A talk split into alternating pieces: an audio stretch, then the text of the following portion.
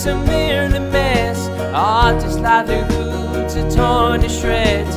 The government will spoil your hopes and dreams by offering a useless retraining scheme. There's such amazing talent, why can't you see that the government has decimated the industry? And now the years of hard work can be thrown away. And people who don't care, well, they will say, just get a real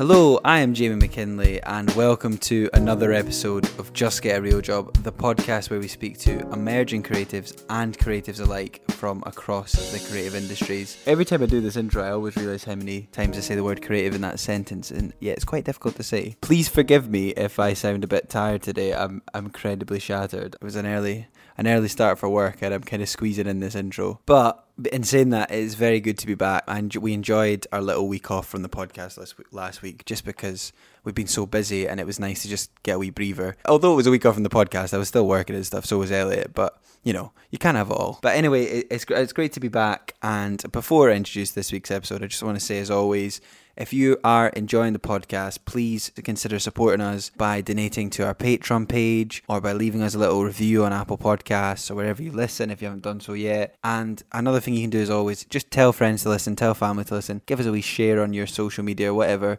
Not just us, any podcast that you like, especially independent podcast. We really depend on that sort of support. So if you can lend us a hand, we would be very, very grateful as always. And yes, it is time to introduce this week's episode. This is what I mean about me being tired. I'm all over the place today. So uh, yeah, yeah, please please bear with me. But yeah, we recorded this week's episode back in May. So a wee while ago now, but this week on the podcast, we had the chance to sit down and chat to. I say we, I had the chance, but I had the chance to sit down and speak to Lydia Molina White, and you might recognize the name because Lydia is actually Carla of episode 16. You might remember the episode with Carla, previous guest of the podcast. She is Carla's sister. So this is the first time we'd had siblings on the podcast, which is quite exciting. But Lydia was great. Lydia is a writer and an editor. She's written a various amount of different things. She does prose, she does comic books, she's done scripts before, lots of different stuff. She had lots of interesting stuff to say, lots of interesting things to say about being a freelancer, about experiences, about writing in all these different mediums. Really, really good and interesting conversation, lots of good advice, and I very much hope you enjoy. Hi, Lydia. How are you doing today? Thank you for coming on the podcast. Hi, I'm good. Thanks. How are you? Thanks for um, having me. No, it's a pleasure. And as I was just saying to you before we started, this is a podcast first because you're Carla's sister, Carla from episode 16. So, yep. the first time we'd had siblings on the podcast before, which is kind of cool. Yeah, very cool. It's a creative family, so obviously. yeah, well, there's actually four of us, four sisters. Yeah. Wow. We'll see what the other two are, are, doing. Are they creative as well, or the youngest one is? So she's studying hair and makeup at uni at the moment. Oh, amazing! And the middle one is actually probably the more scientifically minded, I hmm. think, of the four of us. She studied to be a nurse, and she's doing social studies at the moment. So yeah. Oh, fair. That's cool though. I love it when families have like lots of creativity in it. It always makes like I just find it interesting. Yeah, I mean, my extended family as well. We have like lots of singers and dancers and like artists. So yeah, which I just thought about actually. I never really thought about my family as creative, but now that I'm talking about it, I'm like, oh, actually, yeah. yeah, no, it's nice. Well, you are a writer and an editor as well, but you write a lot of various things. Like you do various yes. prose, like creative writing. You, are a journalist as well, uh, as well, aren't yeah. you? So there's yes. lots to unpack there. So I've got yeah, lots going on. yeah. How, how do you see yourself as a sort of writer? What what would you just if, if somebody was to say to you, what do you do? What would you say to them? So I think the reason why I say writer and editor is kind of like it encompasses everything, if that makes sense. Yeah, yeah. But it's kind of divided into two things basically. So I'm not a point where my day job is journalism and copywriting. So you know that's what I do to sort of make money and fund my creative projects, if that makes sense. And basically, like you know, to to live my journalism, so working for different media outlets, doing news reporting and writing features and stuff. That's my day job. And then I do creative writing on the side as my sort of passion, if that makes sense, which would hopefully eventually become a source of viable income, if that makes sense. So so yeah, that's why it's like a sort of catchment term. But yeah, sometimes there's a lot of stuff that I do that's in the middle, if that makes sense. Absolutely, so yeah. some of my clients are I work for this app that does interactive quests. So that kind of combines both, you know, like the yeah. sort of marketing writing skills, but also lots of fiction writing involved. Hmm. So it's quite good because, you know, every day is different and i'll be working on a lot of different things at the same time so so yeah no that's awesome that's really cool um and sort of just the editing stuff. I just wanted to clarify. Is so with the editing stuff, is that you like work like sort of change, making change to other people's work and things? That's part of it. So I offer those services as well. So I help fiction writers and comic writers with their manuscripts or their projects. So I do editing for them in that way. Yeah. But I also do editing as my day job. So sometimes, you know, I'll just come onto a project and just make sure that everything makes sense. Or when I'm an editor for Radio Times, for example, you basically just run the news shift. So you you yeah. sort through the stories of the day and like you publish what the writers have been doing. So yeah. yeah. Well, Hopefully I mean, that explains no, it. No, it's fine. I just wanted to, as you know, get more for me that as much as the listener, just so I'm like, okay, I understand this now, and now I can proceed to ask questions about it. More specific questions. Yeah, of yeah, course. I realize there's a lot going on. No, it's um, good. I always love it because the thing I always say on the podcast, like it's easy as to like put everyone in a box and be like, this is this person mm. does this. But most creative people are very multifaceted and we do lots of various things. So exactly. And we like, you know, most of the time what we do creatively doesn't pay the bills. So there's all these other yeah. all these other things going on that you yeah. have to do. And and you yeah, know absolutely well we like to sort of start the podcast by asking our guests what are their earliest creative memories are? So what are your earliest creative memories? And i'm sure some of this might tie into what carla said as well because obviously like you you know growing up with her and stuff but yeah. So i think for me i was always a big reader. So we grew up in a small flat. There's four sisters so there's not a lot of you know personal space. And I, I always found reading kind of like a, a really good way to go into a different world, if that makes sense, and just have some time for myself. So I was always a huge reader, even when I was very young. And from there, I basically kind of always knew that I wanted to be a writer. I remember reading these kiddie books in Spain and just loving it. Like I just thought I want to be able to do this, you know, even then. And I would, you know, make up stories for my little sisters before they went to bed. And I would make them, they'd have to give me three words and then I'd have to make up a story that would feature those three words. And this was maybe I was like, I don't know, 10 years old and they were really young. And we did that throughout until I, I kind of went to uni. So I think that that's probably some of my earlier creative memories. And also we were, we really loved watching sort of fantasy TV and films. Like we were obsessed. My sisters and I were obsessed with Charmed. Oh yeah, you oh know. my cousin, my, I have a lot of female cousins, and they used to watch that, and I'd watch it. Oh, I was obsessed. It's actually all right. I enjoyed it at the time. You know what? It's like kind of informed a lot of my creative writing. Weirdly enough, like I know it's very cheesy now, and obviously, but things like Charmed and Buffy and all those things, I, I always had an affinity for sort of fantasy, if that makes sense. And and yes, I think probably that's my my earliest creative memories is just reading a lot and loving loving it's very cheesy to say it but this sort of like being transported to another world no, and, i think most people on the podcast that come on say very similar things you know they yeah. were watching and reading things and at the end of the day art is escapism at the end of the day yeah so. exactly yeah. and and you know and then I was doing that already, you know, I was writing little stories and I was telling them to my sisters and and it, but it was I remember it was very kind of I didn't really understand that you could be a writer in that way. So I did it because I loved it, but I didn't really know that, you know, I didn't really understand how you could possibly make that into a career, if that makes sense. So I knew that that's what I wanted to do, but I didn't really, it was all very sort of introspective at that point and really kind of just doing it because I loved it and then realizing actually this is really what I want to do, you know? So in a way, I'm very lucky because I realized very young what I wanted. And I think that that's a privilege and that's kind of gives you a focus that a lot of people don't have. Not to say that it's not okay to not know what you want to do or anything, because I think that that is okay. But, but I was very lucky that I knew and, and it kind of helped me make decisions that might have been a lot harder if I didn't have that driving me. So, yeah. yeah no, absolutely.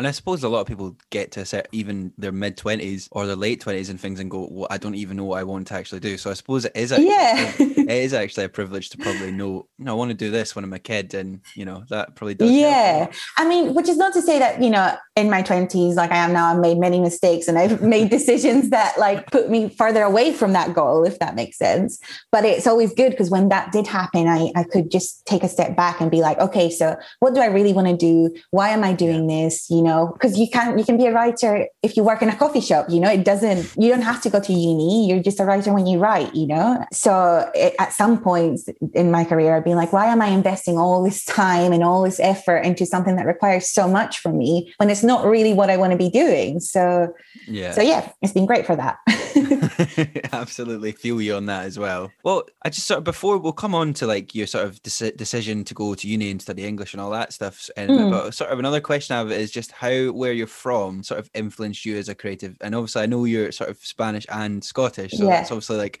a nice blend of cultures as well, which I'm sure yeah.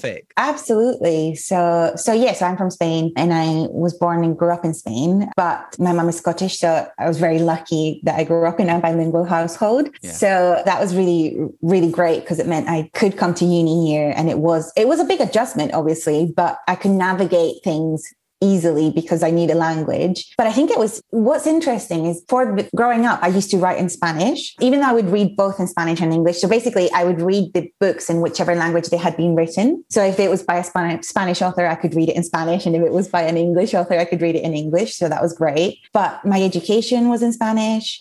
So all of my creative work was in Spanish and it was terrible because I was like, I don't know, like 13 years old, but all those formative years were, were in Spanish. So then when I came to uni here, making that shift was pretty huge. And it took me a long time to sort of rewire my brain, if that makes sense, to feel comfortable creating in English in that way. And now it's the opposite. Now I feel like every time I go home and speak in Spanish, I sound so bad, like I've forgotten how to speak Spanish, if that makes sense and I could not write anything any good in Spanish at this point. I think it was affecting me in a way that is good because I can I can sort of consume content in both languages in the way that they were intended. So that's great for for being inspired. But in a way, it was a little bit. You always feel like you're almost like you know half and half rather than a full language. If that makes sense. It's like a weird blend.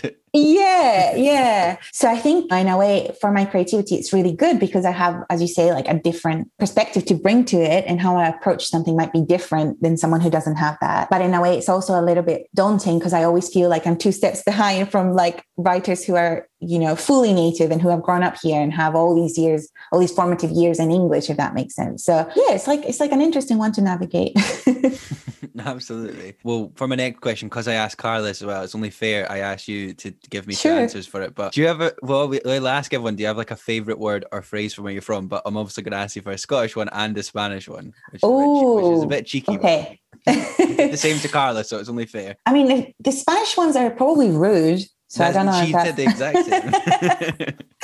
you know, I think I think our insults are very creative. Actually, can you swear on this podcast? Yeah, is that, that okay? Yeah, espe- So especially in this- Spanish. I don't think a lot of the listeners will, will even understand. I mean, I can translate it for you, but it is Yeah. quite rude. So we say "me cago en tu puta madre," which means "I shit on your mother, who is a whore." That's what we say, and we say that like before, very normal, like very it's like you know, yeah. yeah. like it's it's you know whatever and i mean obviously in spanish it's more about the tone rather than the words so like Mm. and what sort of dynamic you have with who you're speaking to so you could say that to your friend and that would be absolutely fine or if you're angry then you that would come out and then you know you're in trouble I mean, there's lots of swear words in Scotland as well. yes and i do use them a lot i do hope my granny doesn't listen to this podcast she would be really really offended if she heard what i just said We'll do a Um, special edit where we bleep it out for her or something. Yes, please. just have to edit it out. Um, when I went to uni, I lived with a couple of English people, and then my boyfriend is English.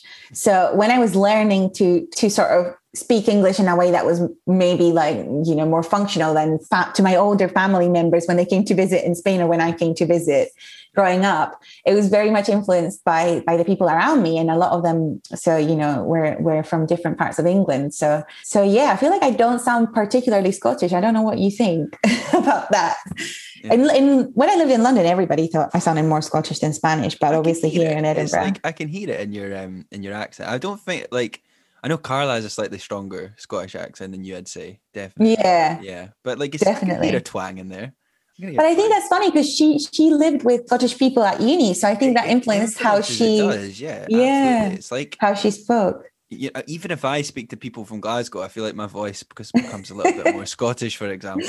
Yeah, um, Yeah. yes, I think it does. Like you know, when I'm speaking to my family, it's a bit different. But I don't really use it. I I just swear all the time. Really, I think that's probably the most Scottish thing. So I love that. But yes, I don't know. Do you have a favorite Scottish saying? You know, I, I was on my own podcast recently, and I didn't actually get asked this question, so I never got to answer it. So oh no! Well, I- maybe I- you can do that now. yeah, exactly. This is I'll do it now for the listeners. I'm trying to think what my answer was going to be. Right, there's a there's a very Edinburgh term called um, Okay. gu- like a guffy, which just means an idiot, Oh. and I just love that word. Like paid a guffy's, like I love that. Like That's amazing. Guffy. So that that would be mine. I love. you know word. what? I never actually heard that one before. Yeah, I learned it when I moved to Edinburgh. And I, I really like that. Yeah, that's good. That's Or good. ch- I like the word chored as well, which means to steal something, like chored a cup or something. I think that means to steal. So these words, Oh, that's good. they're, they're really weird words, but I quite like them.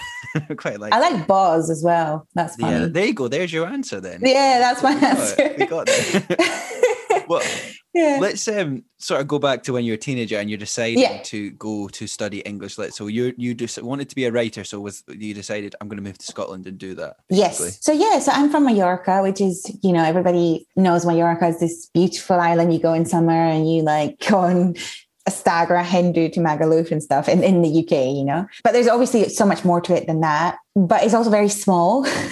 you know, there's the creative industries are pretty non-existent and very kind of closed. So a lot of people it's a lot of knowing the right people and it's really hard to sort of get in. And i always sort of just like the idea when you go to uni in in spain or in mallorca anyway you live at home you don't really kind of get that experience of going to halls and and just having this chance to sort of be independent. And when i came to to visit edinburgh to visit my family i always felt like a really strong connection to the place. And i thought it was like this magical city. I was like you know this is basically perfect for a fantasy writer. yeah, you know, it's yeah. kind of like really creepy and, and gothic and but also very beautiful. and so the so- history and yeah. And I just like love the idea of getting a chance to sort of go off and do something a little bit different. There was nothing that I wanted to study. I think I, when I went to an open day at Napier, I, I was visiting my grandparents in Edinburgh and they took me to an open day and I walked into, into Napier and I was like, this is, it's amazing. And it's very different from the university in, in Mallorca when I walked in and it, and it just didn't give me those vibes. And other people are different, obviously, but studying, there's no sort of version of studying English literature there. You, you do this thing called philology. So you do a lot of language Mm. and you do a lot of sort of linguistics, which is not what I wanted to do. I just basically wanted to like read books and write about books and, you know, just be a writer. And I, and I was lucky enough that on my last year of, of high school, we got this extra class where we did world literature, which, you know, I'd never done before. So,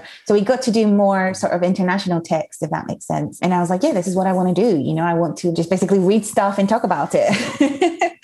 and it was actually cheaper to for me to come to uni in Scotland than it would have been to go to uni in Spain. So always a mm, bonus as well.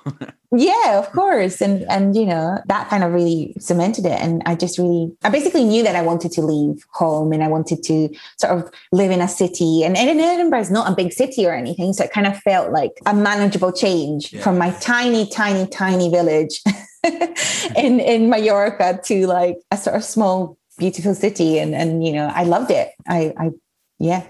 Absolutely, and it's a lovely place to live as well.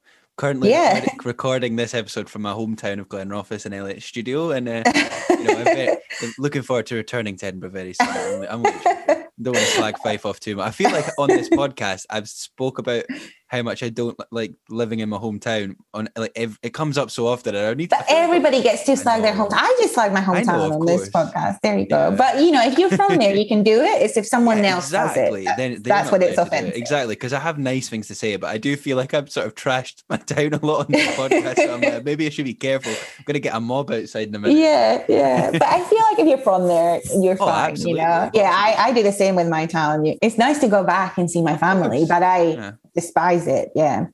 No, I think it's um it's also because there's not those opportunities there for us as creatives as well. Yeah. Which perhaps is another problem that needs to address because we need to make those opportunities happen in other places and but it's it's difficult to do that in our position right now. So Mm, exactly. Yeah, I, I think you're right, and I think you know, I think it's okay to want this stuff that that is you know the usual journey that people have when they're from those places. That's absolutely fine. But I knew that that's not what I wanted, so I kind of really had this hunger to sort of just be like, no, I, I don't want to kind of stay here. I don't want to go and study philology and then come back to the high school I went to to teach. You know, it's not really the which which absolutely is a valid thing to do, but I just knew it wasn't for me. everyone. Yeah. Yeah. Which is absolutely fine. And that's something I feel like I have to say a lot on the podcast as well. That although that life is not at all for me, I actually respect people that are happy to live that life. And there's nothing Of wrong with course. it. Like do what makes you happy. But like on this podcast, mo- all the all of us creatives are a bit crazy and delusional. We have Yeah. we want you know, we want to live the certain dream and that's a good thing. So Wait, like we want to starve in a city, you know, like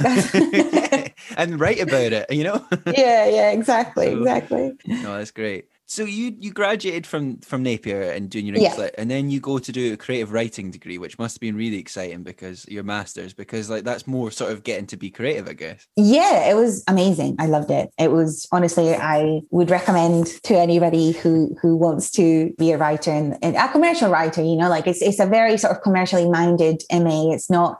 Was that the one at I- Napier as well, right? Yes, it's the one i It's I a great yeah. course, yeah. Because obviously I did screenwriting, and they we we got to be in classes with some of the Oh, okay. when I was there. And like, Nice. I've heard great things about that course. I did. I nearly It- applied to that as well, and then decided. It was so good. It was so good, and you can do screenwriting as part. I think one of the modules you can do. Yeah, I know it overlaps. screenwriting. Yeah, Uh, yeah, it was so good. I think it's the type of course where you get out as much as you put in, if that makes Absolutely. sense. And I put everything in. So, like, to be honest with you, with my undergrad, I barely went to class. Like, I kind of like, I was like a straight A student in school, Yeah, you know, like said, perfect. I was like the perfect goody goody two shoes, didn't do anything too crazy. And, and you know, I wasn't, I think I found, I, I knew what I was good at. So I played to my strengths in, in, in high school, if that makes sense. Never really challenged myself and just did what I, what I had to do to be able to do what I wanted to do. And then as soon as I got some, some independence in uni, I was like, nope, I'm just going to, again, I did like, you know, the minimum to be able to pass and everything, but I would say I didn't put in as much as I could have or should have. Yeah, yeah, yeah. Whereas on my MA, it was completely different. I was like, right, you know, I'm gonna, I'm going to do it, and I'm in 100. percent It was amazing. It was so hard, and I cried every week. I had a mental breakdown every week, basically. and and yeah, but I met some amazing people that I'm still super close with. And you know, I was the youngest person on the on the course, so a lot of other people already maybe had like they already had a career in something else, or they already had you know they'd already figured stuff out that I still had to figure out, if that makes Yeah. sense. And I was very like behind in a lot of stuff. But it was amazing. I think for me, it was that was great because I, I came in kind of not knowing anything and thinking I knew everything, if that makes sense.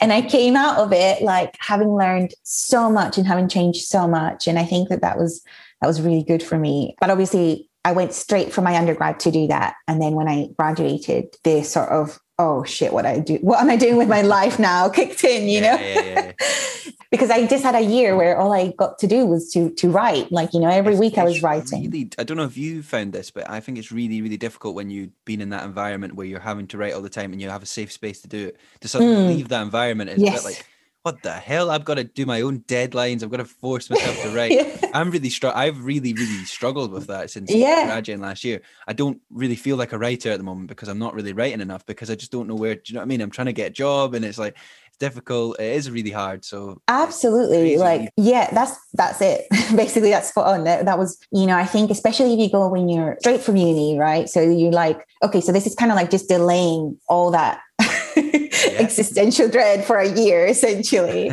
And you get to do all this stuff and then it's like okay so now i need to figure out how i'm going to do this when, once you don't have that space i feel like i had stockholm syndrome. I was like oh my god you know? Like i want them to to scream at me for being a terrible writer every week you know?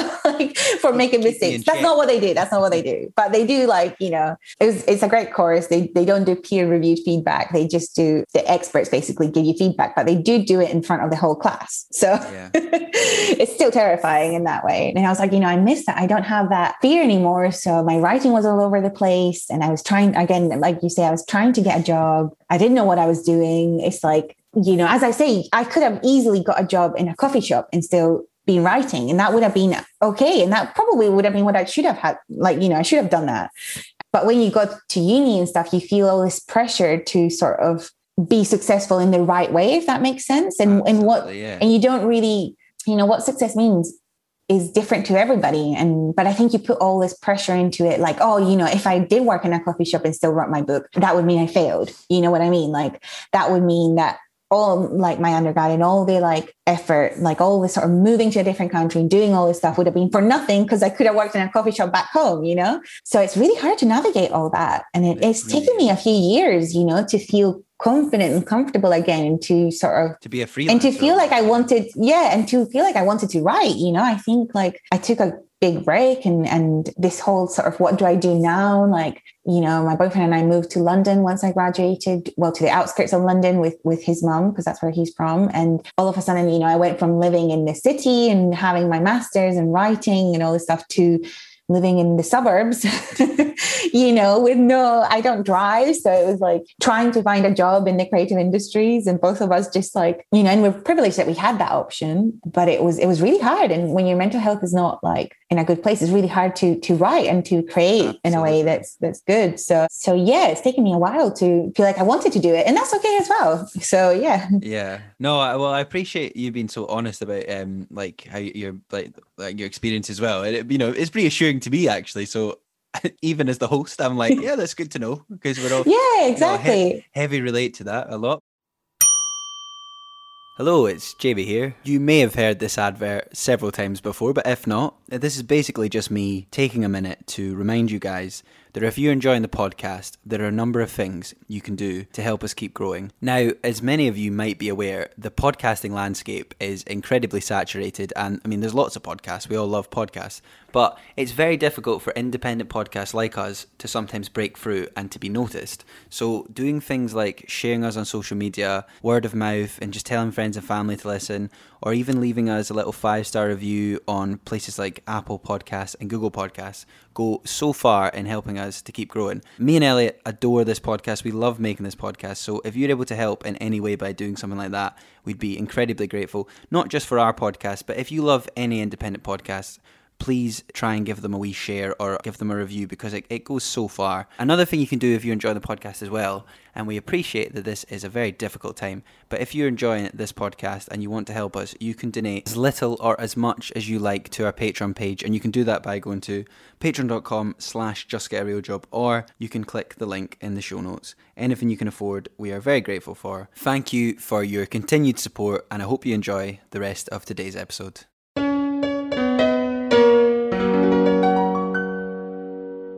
Suppose my next question kind of is just very much in how what was the sort of next steps then when you're in London? How did the sort of getting all this copywriting free how did that journalism stuff how did that sort of so, come about? I think one of the things on my first day of my undergrad course, one of the things that they said, and you know, you're being at freshers, you're like hungover, you don't really care what they're saying at that point. But I do remember that on this induction, the person doing the induction said, Oh, you know, like it's the people in this room, like basically networking essentially like that. Or you're probably going to find jobs through the people in this room, you know? And I was like, Oh, okay, whatever, you know? And then actually that's how, how it happened. So when I was in my third year, um, before I went to fourth year, basically, we, we had this Facebook group on our, where all of our course, like all the people in the course were on this. And someone posted on this Facebook, like we would post things like, oh, you know, here's where you can buy this book for cheap or, or any opportunities or any questions that we had. And then this person said, oh, like, my friend works for this company. They're looking for for a writer to do basically just like write lifestyle stuff. And I had no idea what I was doing, but I was the first person to send the text to basically say, hey, yeah, I was. If I got in first, and this girl who she worked on the events, so she was an intern. She was also at Napier, and she was an intern for this for this media company in Edinburgh, very small, and she worked on the event side of things. But she was basically just looking for someone. I think the person that they had that was doing writing just couldn't do it anymore or their intern was leaving and they realized that they needed someone. And i was the first person to get in. So all of a sudden i was like okay cool. So she was like yeah cool come in. Me bear in mind i'd never been in an office before. I never worked in an office environment. I had no idea what i was doing. Like i never really written before in that way. Like yes i was writing for my course but you know i never written an article or anything. And then i rocked up to this it was the office at the beginning was in my boss's basement so it was, she had this big townhouse in Stockbridge and we worked from the basement. And yeah, so I did two days, like time, like open plan room where, where the boss was there. Everybody, like all the different departments were just in this small room. And she was like, look, so here's a list of hotels, give them a call and get images from the magazine. And I was like, what? you know, like just in front of everyone. I didn't even know how to use like a phone, like a proper phone, you know, like when is the last time you used like an actual phone? you know, all this stuff. But somehow I managed, like, you know, I managed to do it. I don't think I managed to impress her with my phone skills, but I got to do some writing and it was okay. and two days later, she was like, okay, so, you know, we really like you. So if you want to come and work for us part time, basically, I got to work part time for a magazine during my last year of uni and during my master's. So, and that's just through literally sending a text the, the first person. So I think like, even though I didn't really kind of have everything that they wanted, I've never done it before, you know, I think it's important to just, sometimes you just have to like do it and Just go for it it. and try. Yeah. Yeah. Basically, yeah, that was amazing. I got to learn a little bit from that. I think it was, it was very much like, you know you have to teach yourself. You had a lot of like things that i that i think like are not necessarily industry standard but we got things done and there was a lovely team um and yeah and we published edinburgh festivals magazine and foodies magazine. So i got to work for some really cool stuff even though again i had no clue what i was doing. So i was just sort of making it up as i went. But that was great because it kind of gave me this huge portfolio of work. And you know amazing like i got to leave my retail job because i was working part-time in retail like most people when they're in uni you know? And i got to leave that to work part-time for a magazine while i was still at uh, uni almost ideal because yeah it's perfect someone said in the podcast a few weeks ago, I can't remember. There's been so many guests now, it's hard to remember. Yeah. to say. But they said something great, which was that basically the best thing you can do as a creative is, is to try and pay the bills with something that's maybe not exactly what you want to do, but it's sort of in the field that you want to work in. Exactly So for example, they were in a he was in a wedding band, and that's how his way of paying the bills. But you want, you know, he's a musician, but you know what I mean. So things like that. I think yeah that's basically what i'm doing at the moment yeah, yeah, like you that's- that's know what I'm obviously aiming to do. That's what I'm trying to do. It's very yeah difficult. yeah it, it takes so long to get to that Mm. point you know and so i did that but then it's very different going from like a basement in a local magazine to then going to like you know a big publishing house and they throw things at you and you're like what is this you know like so once i finished my master's my boyfriend and i went traveling for a bit so we'd saved up and we went traveling and then he works in film so Oh, it nice. made sense to be in London because it's just the industry is bigger there, unfortunately. You know, I think things are changing and I think like, you know, hopefully it's going to be easier to get to in Scotland. And I think, you know, the growth in that sector is huge at the moment, but um, at the time, especially to get in, you know, like Oh, especially to break in. Totally. So we thought, oh, well, just give it a try. We always kind of wanted to come back to Edinburgh, but it was like, you know, it's a new adventure. So, so we went to London and I thought, you know what, I'm going to be freelance because I've got this experience and I'm going to finish writing my book and I'm going to do Yeah. all this stuff, like, you know, very naively thinking that this is how it was going to work. And then, and then, yeah, obviously, like, you know, I didn't have a lot of experience. I didn't have any contacts in London. So obviously, I didn't, again, this is like the common theme of my career. I didn't have a clue what I was doing. you know, I think I think that's the common theme of most of us. Yeah. most of us, like you sort of wing it. Do you know what I mean? Yeah, exactly. Even with the podcast, like I've learned on the job. Like this, this is Yeah. totally never meant to happen. This is all been self-taught. So I think we're all the same boat. Exactly. But I think that's like kind of like the best way to learn, especially if you don't come from a privileged background where you have access to all these things, you know, it, it's really tough. But I think it's, it's kind of like, unfortunately, it's the only way, you know, to, to go through it. And, and yeah, I mean, now I'm in a much better, like, and now I'm freelancing again. And obviously it's going a lot better than it was when I was like, I don't know, 23 years old with like zero contacts and only like, you know, one bit of experience for a local house. So, which was amazing for me, you know, but then trying to get clients was, was hard. And yeah, it was interesting. So for a few months, it was, couldn't find work. I, I couldn't really focus on writing and stuff. And then I got my first client, which was for this big, so it was so funny on the phone. She was like, Oh, you know, we're a small team. So you're from a small team. It's for this food magazine. So I did food magazine when I worked in this place in Edinburgh while I was studying. And I was like, okay, well, that sounds perfect. You know, small team, this, I've done this. I can go come on as a sub editor, which is what I was doing. And then you know, I rocked up to the place on Baker Street in London. It's this gigantic multi-story building with this huge open plan office and like the, a test kitchen. There was all these different magazines. Wow. So yeah, sure. The team that I was working with was, you know, five people, but there was maybe like 200 people in the whole office. So it did not feel small. Huge, you know, massive from the basement to there. Yeah. yeah, yeah, yeah. It did not feel small at all. And yeah, I, I was really thrown in there and very out of my depth. I did not have the skills. So it was huge to learn from me because because it was like, okay, this was bad, you know, like I learned a lot on that, but I, it's not what they wanted. And it was, it was like my first proper big freelance thing. And it kind of was a huge sort of kick to just be like, okay, you know, I need to walk before I can run, if that makes sense. So like it was huge to see that and just be like, okay, I think I need a, a, bit, a bit more experience and, and, you know, maybe yeah going from that to this is a huge step. So, so yeah. So what I ended up doing, I did freelance for a while longer, kind of getting by. And then my boyfriend got a job at a camera house in London. So kind of things started to move a little bit. And then we managed to move into our flat. And then I was like, okay, so obviously the freelance stuff isn't working that great you know? I'm not there yet. I'm not even writing. So the time that i'm not trying to get clients i'm not using it to write. So obviously like it's not you know you can take a break. You can just use that time to sort of inhale and like feel good with yourself and what you're doing and, and work on other stuff. And then it'll come you know? But when you're in when you're in it it's really hard to think like that. Yeah absolutely. So i ended up getting a job as a junior copywriter for a publishing house. So basically it was like a creative agency in in, in London. And that was that was how I kind of learned that side of things. And in a way, doing, as you say, it's kind of really sort of very, very mildly related to writing, the kind of writing I wanted to do, if at all. But it is writing, you know, like different writing skills. And doing that kind of gave me the confidence to then work on my own stuff. So I wrote and directed a film, a short film. Yeah, I was um, going to bring this up um, but we yeah. can do that now, which is uh, a horror film called Wilt, right? A short horror. Yes, yeah. Yeah, how, how yeah. did that come about then? So yes, I was working in this in this agency, and again, it was like a huge learning curve. The kind of place where they do brainstorms for big clients and how they're going to apply it to the magazines that we had and all this stuff.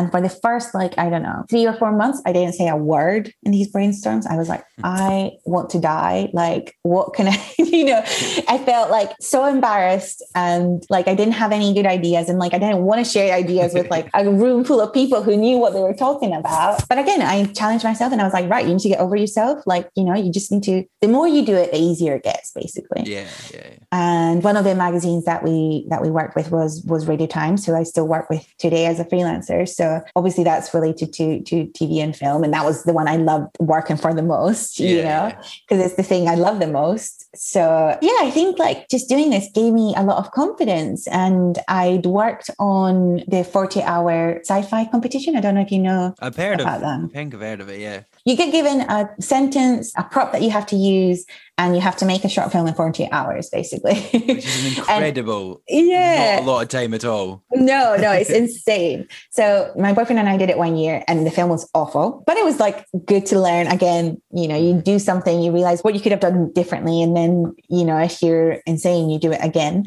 So we did it again the year after. But this time he worked at the camera house and you know there's lots of creative people there who again are in the creative industries and doing lots of different stuff one of the people he so he's an artist, but also like a grip. So all this yeah. and a writer. So, you know, all this stuff. So he ended up directing the, the short that we that we did that got shortlisted. But anyway, so I was the assistant director and I helped write it.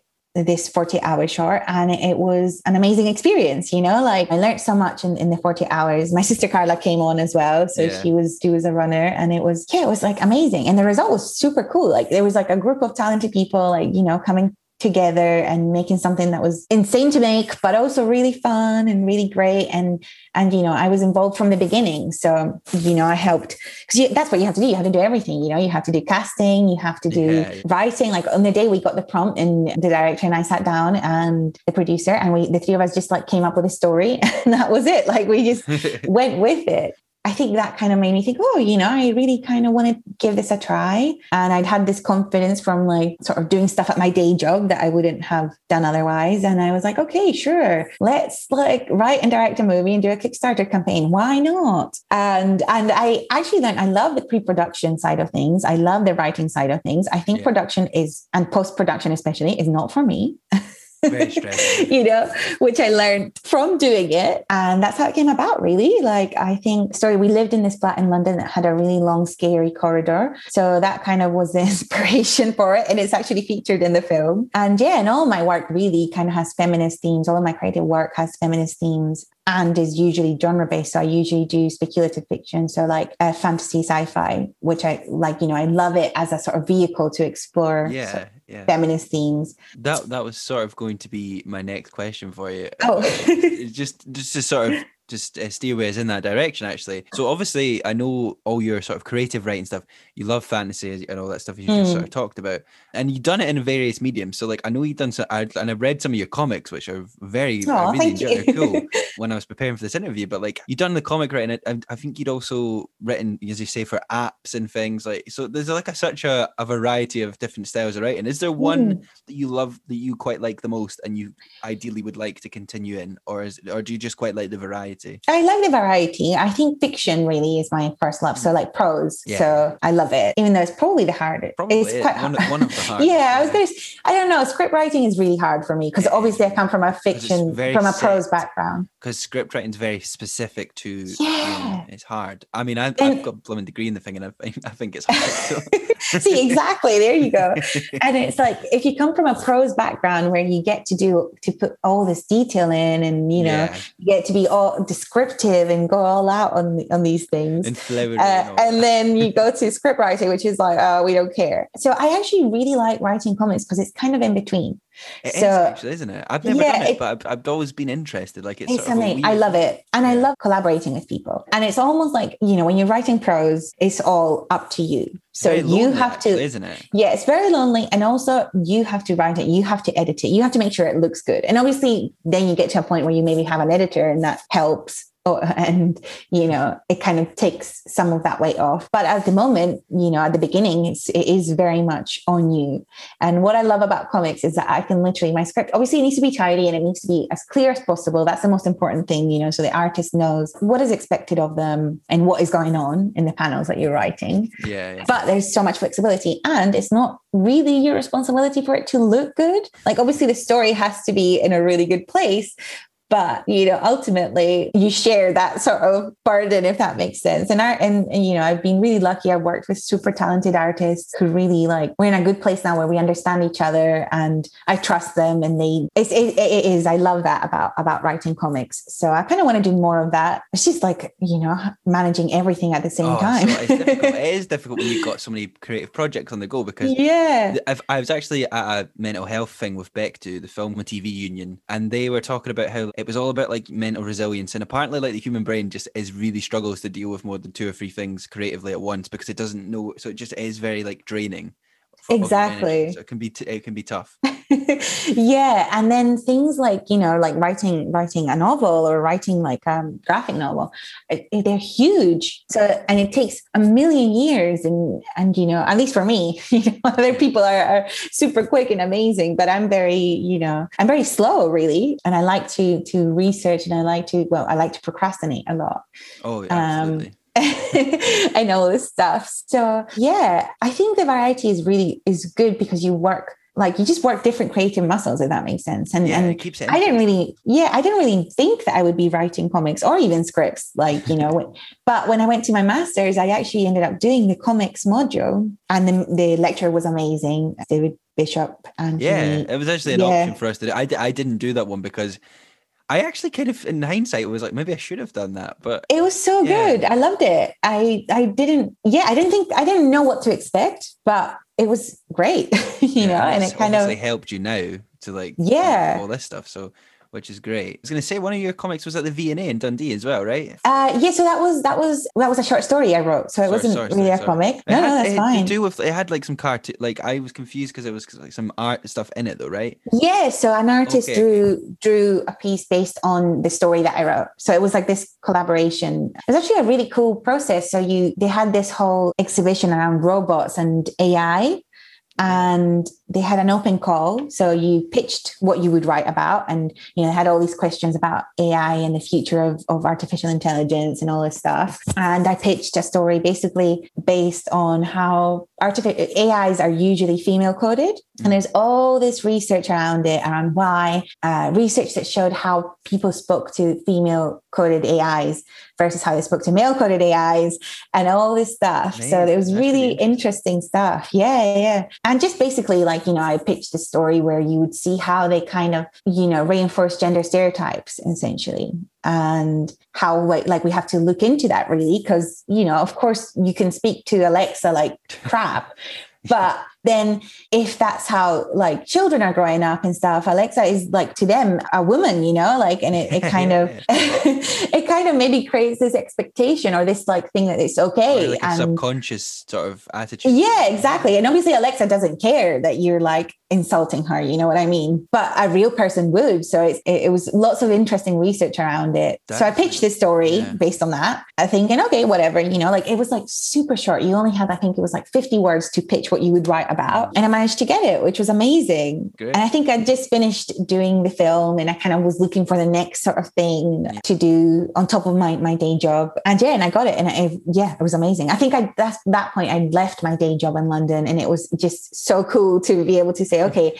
so I'm leaving the day job because now I feel confident enough. I have clients. I have like, you know, I feel like I'm getting my creative, my creativity back after like ha- having a few years of just figuring my life out, you know, Yeah. not that I have it figured out or anything, but you know, I think I, I needed a couple of years of like finishing uni and, you know, understanding like you have to, again, make money. yeah. Unfortunately, like, you know, and that sometimes is not very good. Like, you just don't have time or you just don't have the mental energy to do this stuff. Yeah. So, and that's okay as well. So, yeah, it was great. And I got it based on that. And then, yeah, I wrote the story and it was it was actually really cool. It was a, an interesting process, very different than writing a comic because you know I didn't have any communication with the artist. So so I saw the the response that he'd had to this story uh, when it went live, which was also really cool. I mean, he's an amazing artist. We'll, we'll link all this stuff uh, like to your website and things in the show. Oh, thank people you. can go and like you know people can go and find it and all that sort of thing. Yeah, hopefully they Yeah. like it. Yeah, it was it was great to write about it. And I think the sort of format I chose was a bit different. It's not like a straightforward prose. It's it's like basically it, it's almost like a script if that makes sense. So it's like Yeah. records from the AI. So um, that was interesting as well to to do something a bit different and fun and and stuff. I feel like I kind of maybe go out of my way to make things complicated for myself without them needing to be. But sometimes it pays off. So yeah, that's good. No, absolutely. And what I really liked in what you're saying is, I love this sort of thing you talked about confidence, and you need to have that confidence because I mean that's so true as a writer. But I think in all creative industry, but I think specifically as Yeah. a writer, confidence is a big part of it, and having that belief in like how that sort of comes through doing other things like and just various types of writing, which is great. Well, I've got some sort of quick fire fun questions for you now. Okay. About writing and kind of things. And, like, Sure. um, Right. So the first one is who are like the sort of big influences on you as a writer? Like who, what other writers and things do you really look up to? I would say Leigh Bardugo, the writer of Shadow and Bone and Six of Crows, which is now a Netflix TV show. I don't know if, if Oh you, no, I, I, I'm, you I'm seen not, it? not aware of it. No. Uh, I her books are amazing. I love them. I'm obsessed. Like Right. they are just everything I love about the genre.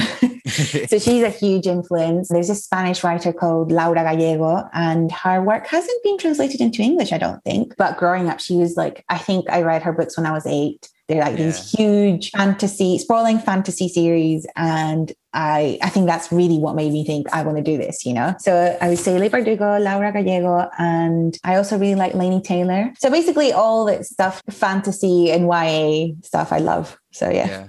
No, that's great. I'm going to ask. I'm going to throw in like a sort of cheeky bonus question kind of thing Sure. here, actually. But do you have a favorite book? Oh, that's really hard. Really tough. Actually. I, I couldn't answer that. that is very, very tough. You can, you can give like two or three if it's easy. Yeah, that's probably easier. I, I would say like Six of Crows by Leigh Bardugo. That's definitely up there. Then I also love Up- Uprooted by Naomi Novik. It's a great, great, great book. Standalone. It's like a really dark, twisted fairy tale based on Polish fairy tales. It's amazing. oh, nice. So I think those two are pretty up there at the moment, but it changes all the time. Of course, I, I Um, couldn't answer that. I, when I ask these questions, I'm like, "What are you doing to these poor guests?" No, no.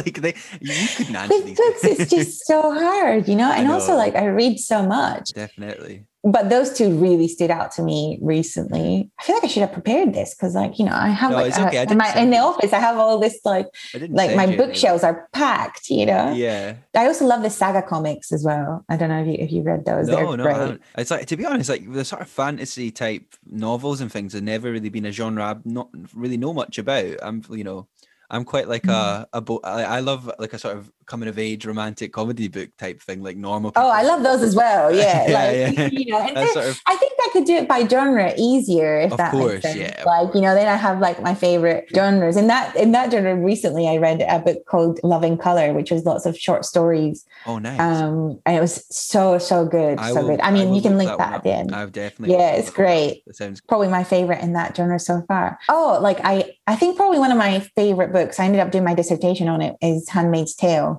Oh, by great! Margaret I've never Atwood. actually, I've not got around to seeing that, and I, I know that obviously the. i is- don't i haven't seen the yeah, series I'm kind of interested to see to watch because I've heard very good things, and I've heard that obviously books very good as the well. The book so- is amazing um Yeah. it gave me nightmares yeah, it's a and then obviously, tale. i mean i loved it it was it was just so eye-opening in a way and like Yeah, just yeah, it was terrifying but i loved it. It ended up inspiring what i did for my dissertation which was all about like you know women's bodies and and how they're basically fucked over by the patriarchy.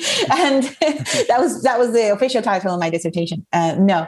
Um but yeah so i think handmaid's tale is probably up there for me as well Yeah, and another question is, and this is a this is actually quite a good one for people. But what do you do? You have like a writing schedule? Do you like what? How do you approach writing? How do you tackle a day of writing? Like, is? Oh, um, I should have. I should have a writing schedule. In theory, I do. Whether I stick to it or not is is different. So yeah. So now I'm I'm very lucky because because of the way I freelance, I basically work two three days a week as a journalist or a copywriter or an editor. So I have like two or three clients that have like recurrent work with. And then the other two days a week, I'm supposed to be working on my creative projects and doing my writing. Yeah. Uh, and sometimes it works out. I think like it's so easy to make excuses. So it's like, oh yeah, like you know, I write better in the evening, or I write. It's like you just have to write. Like you know, you just have to get over Uh, Yeah, yourself. I think and, like, some- you just have to I- sit down and write. You know? Absolutely. Like I think I'm guilty of being like asking people, is there like a certain way you do it? And it's like you want the the answer, but the answer actually is just sit down and write. Don't think. Yeah, about it. yeah. I mean, just do it. Just write through the writing. I do think like you know sometimes if you if you do, you know yourself you know that if you you you might be better at it in the evening. You might like it's more like if you're using that as an excuse not to do it and then it gets to the evening and you're still not writing then maybe it's that's not the case. Maybe you just like you know don't want to do it or something you know? So I think at the moment because I also like just getting used to the new rhythm of working with clients in that way and and doing all that work and then having days where you're where you have to do it yourself like you know you have to Yeah, yeah, you yeah. know you're you're as you say you have to set your own deadlines and you have to do all this stuff. So yeah that's where i'm at at the moment where i'm working two when i'm writing two days a week and i've got a couple of projects on the go. That's really good. So so yeah, i try to do it as a working day basically. I try to do it like maybe like 9 30 till 5 30 and then that's it. Like i'm, I'm lucky now that i have a, a space where i can write and then you know then you're you're done when you close the door that's it. Like you know you don't in theory you don't have to. I say this and recently i was like you know brought it into the living room and i was writing like i went into like one of those weird just in my head and i was writing the whole week and i was like what am i doing? You know like now i have to work all week after this. So so yeah i think it's just sort of having a bit of listening to yourself but also just doing it. One of my questions I'm starting to ask everyone because I think this is an essential part of being creative. But how do you what do you look for in a collaboration? What are the things you like in a collaboration, and what are the things you don't like in a collaboration? Because I think it's something important for people to know Mm. about because it's an essential part. Yeah, I agree. I think that you have really good communication, that you understand where each other stands, and that you like you know, you trust each other, but you also like give them space. Like, you know, the artists I work with on my ongoing comic, you know, we both have so much going on at the moment and we love doing it. And I, I again, it's actually one of the things I would say start with something small. So start with working together with projects that are maybe low stakes or things that you love like him and i started Yeah, working together on short comics for for this indie comics publisher and we've done a couple for them and we did a few other things and then we're like right let's like you know this is working. We feel comfortable. We're both learning. You know we let's let's do something that gives us a chance to flex our skills and learn and do something different but something that's a bit bigger. And then that's how we got into a good swing of things. And then when i worked with new artists i brought that into it as well. Just be like so what do you want out of this you know? And what do i want out of this? And just basically talking to them and just be nice really Yeah. but also also be nice but also like know what you want and be clear about that as well Yeah. you know Absolutely. No, it's, it's just a, a question we started to ask because I think it's, you know, we have to be good at working with other people in this industry and it's an important thing to think about.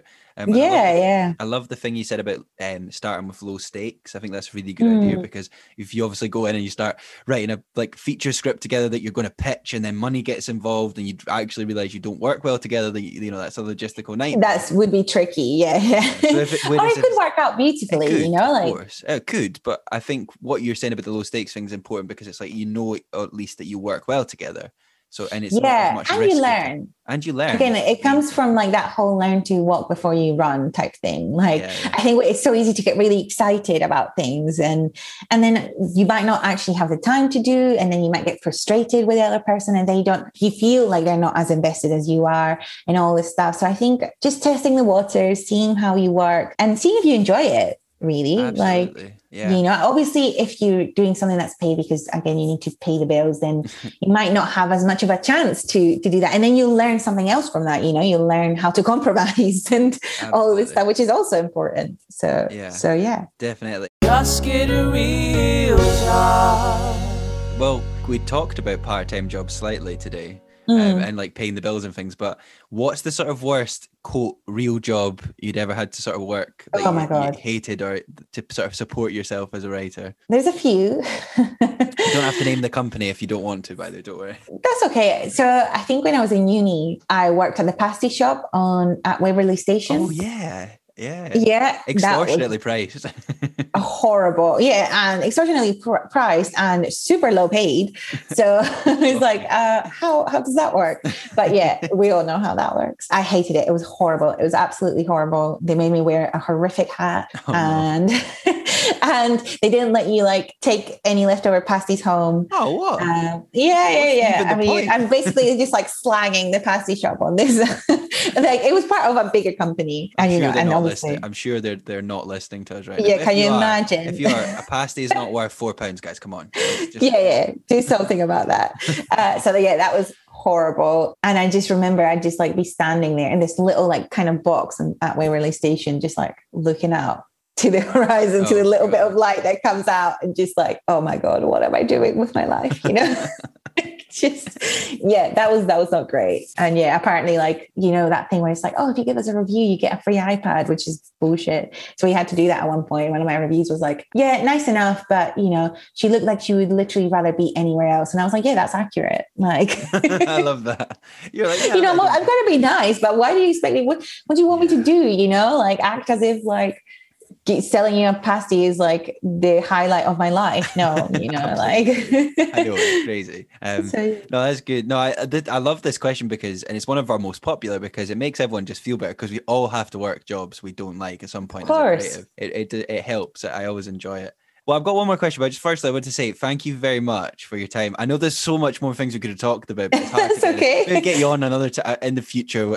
Eventually, in the, Yeah. that's definitely something we could do. But yeah it's been lovely i'd be i'd be up for that yeah I appreciate like you know you how you've done so many things and it's great to talk to you about writing and you said some great things but I sort of get my guests to always end on like just a sort of and, and you've given great advice throughout but just a sort of summary of like what your advice would sort of be to anyone who wants to be a writer in whatever medium or just to anyone who wants to sort of work in the creative industries yeah i would say you know obviously write and create for your own for, do your own stuff. It doesn't always have to be you know for anything else like just for yourself. And that's already going to mean that you sharpen your skills and you know what you like and you know what you don't like and you know.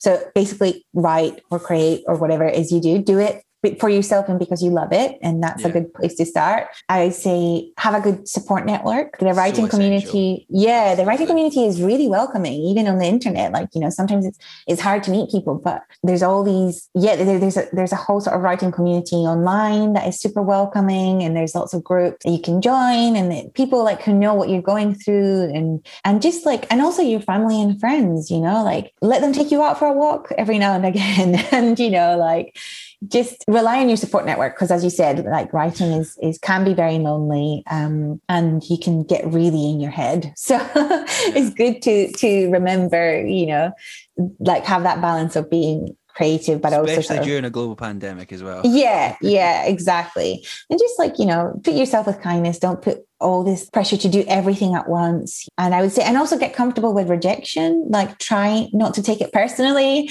Like you know you feel like you pour your heart and soul into a short story and then it gets rejected from every single lit mag out there and that feels horrible but you know it's it's part of of being a writer like you know it's not about you as a person most of the time it's literally just because it's not right for the place or you still have to like do a lot of learning and do some editing. So, you know, just get comfortable with that and just use it as an opportunity to learn and look at your work in, in a different way. So I would say probably those yeah. three.